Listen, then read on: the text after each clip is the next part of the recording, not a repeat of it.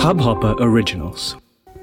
व्यास महर्षि का सिद्धांत है कि आनंद ही श्री कृष्ण है। श्री कृष्ण और आनंद दोनों भिन्न नहीं हैं, एक ही हैं। श्री कृष्ण के श्रीअंग में मात्र आनंद में भरा है। निराकार आनंद, निराकार श्री कृष्ण रूप में प्रकट हुआ है। श्री अंग में रुधिर कैसे निकल सकता है, यह तो लीला है, परमात्मा का आनंदमय है।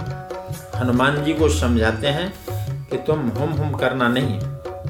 तुम हुमकार करोगे तो युद्ध यहीं समाप्त हो जाएगा। यह तो मेरी लीला है। भीष्म पितामह को याद आ रहा है। कि हनुमान जी ने हुंकार किया, तब मैं घबरा गया। मैंने तो युद्ध में श्री कृष्ण को विवेकहीन होकर बाण मारे हैं। फिर भी मेरे मरण को सुधारने में आए हैं। श्री कृष्ण के समान कोई दयालु नहीं है। मेरे जैसा दुष्ट भी इस जगत में कोई नहीं है। मैंने भगवान को बाण मारे हैं। मेरे स्वामी का शरीर तो अति कोमल है। ठाकुर जी के चरणों में अधिक तुलसी अर्पण करने में भी वैष्णव संकोच का अनुभव करते हैं। प्रभु के श्री चरण कमल में भी कोमल है। अधिक तुलसी अर्पण करूँगा तो कदाचित उन्हें भार लगेगा।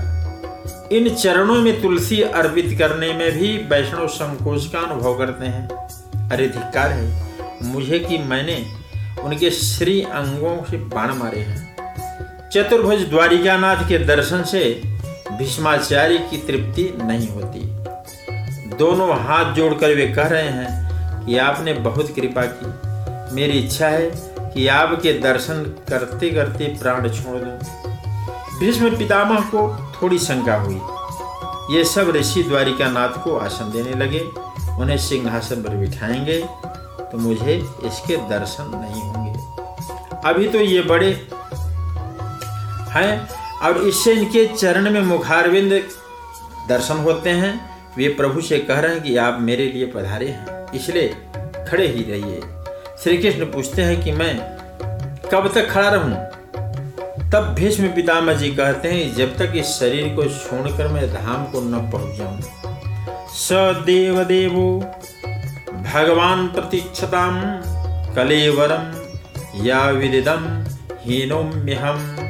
प्रसन्न हासारुण लोचनो सन्मुखाम्बुजो ध्यानवत चतुर्भुज भक्त भगवान को परतंत्र बनाते हैं। प्रभु ने स्मित हास्य किया, उन्होंने भीष्म पितामह से कहा कि धर्मराज को आप समझाइए। उनकी कुछ पूछने की इच्छा है। भीष्म पितामह परमात्मा को बंधन करते हैं, वे कहते हैं कि धर्मराज को जो कुछ पूछना हो, भले ही पूछ ले। पर मेरे मन में एक शंका है। वह मैं किससे पूछ जाऊँ? मुझे भी कुछ पूछना है।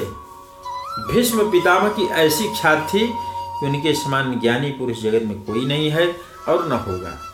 इससे सबको आश्चर्य हुआ कि ऐसे महान ज्ञानी से क्या पूछना होगा। प्रभु ने स्मित हास्य किया और कहा कि दादाजी, आपको कुछ पूछना है तो पूछिए। श्री भीष्म पितामह द्वारिकानाथ को बंधन करके बोले कि मुझे बराबर याद है।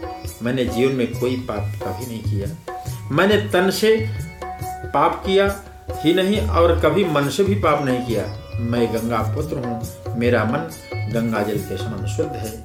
मैंने पवित्र जीवन व्यतीत किया। भीष्माचार्य जी क्या कर रहे हैं?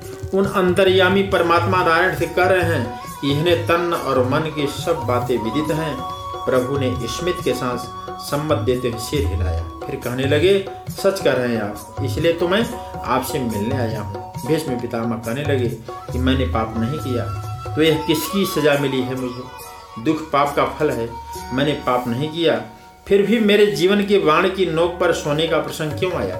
ऐसा क्यों? मैं आपका ध्यान कर रहा हूँ, आपका स्मरण कर रहा हूँ, फिर भी मुझे बहुत वेदना हो रही है। प्रभु ने विस्मात में किया कि दादाजी, आप स्वयं पाप नहीं किया है, पर पाप देखा है। इसकी सजा है। पाप देखने वाले को भी सजा मिलती है। और पाप का जो विचार करते हैं, उन्हें भी सजा मिलती है। धर्म की गत अति सूक्ष्म है, लेकिन आपको हर दुखों से आज मुक्त कर देता हूँ। आपको परम धाम मिलेगा। इसमें कोई संशय नहीं है। बोलो लक्ष्मी नारायण भगवान की जय। हो। बोलो श्री कृष्ण भगवान की जय। हो। वृंदावन बिहारी लाल की जय हो। इस हब हॉपर ओरिजिनल को सुनने के लिए आपका शुक्रिया। अगर आप भी अपना पॉडकास्ट लॉन्च करना चाहते हैं तो हब हॉपर स्टूडियो वेबसाइट पे रजिस्टर करें और एक मिनट के अंदर अंदर अपना खुद का पॉडकास्ट लॉन्च करें। यही नहीं स्टूडियो देता है आपको पूरी आज़ादी कहीं भी, कभी भी अपना पॉडकास्ट लॉन्च करने की सिर्फ़ तीन आसान स्टेप्स में। तो साथ में अपना पॉडकास्ट शुरू करने के लिए तैयार just hop on Hubhopper simply content इस हब हॉपर ओरिजिनल को सुनने के लिए आपका शुक्रिया।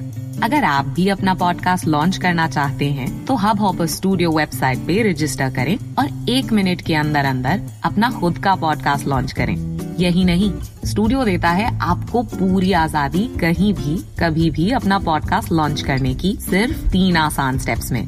तो साथ में अपना पॉडकास्ट शुरू करने के लिए तैयार just hop on Hubhopper simply content